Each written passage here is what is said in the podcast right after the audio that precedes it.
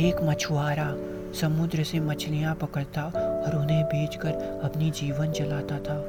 एक दिन एक व्यक्ति उसके पास आकर बैठा। उसने पूछा, मित्र, क्या तुम्हारे पिता हैं? उसने जवाब दिया, नहीं।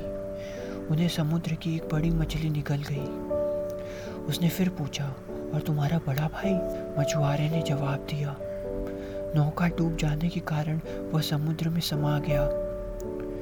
व्यक्ति ने फिर पूछा, दादाजी और चाचा जी की मृत्यु कैसे हुई? मछुआरे ने बताया कि वे भी समुद्र में लीन हो गए थे।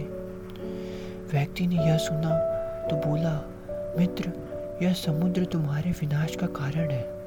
बावजूद इसके तट पर आकर जाल डालते हो, क्या तुम्हें मरने का भय नहीं है? मछुआरा बोला, भैया, मौत जिस दिन आनी होगी, आएगी ही। तुम्हारे घर वालों में से दादा, परदादा, पिता में से शायद ही कोई इस समुद्र तक आया होगा। फिर भी वे सब चल बसे। मौत कब आती है और कैसे आती है, यह आज तक कोई भी नहीं समझ सका है। फिर मैं बेकार ही मौत से क्यों डरूं? भगवान महावीर ने कहा था, नाड़ा कमो मस्जू, मौत से अर्थी, यानी मृत्यु किसी भी द्वार से आ सकती है। इसीलिए आत्मज्ञानी ही मृत्यु के भय से बचा रह सकता है।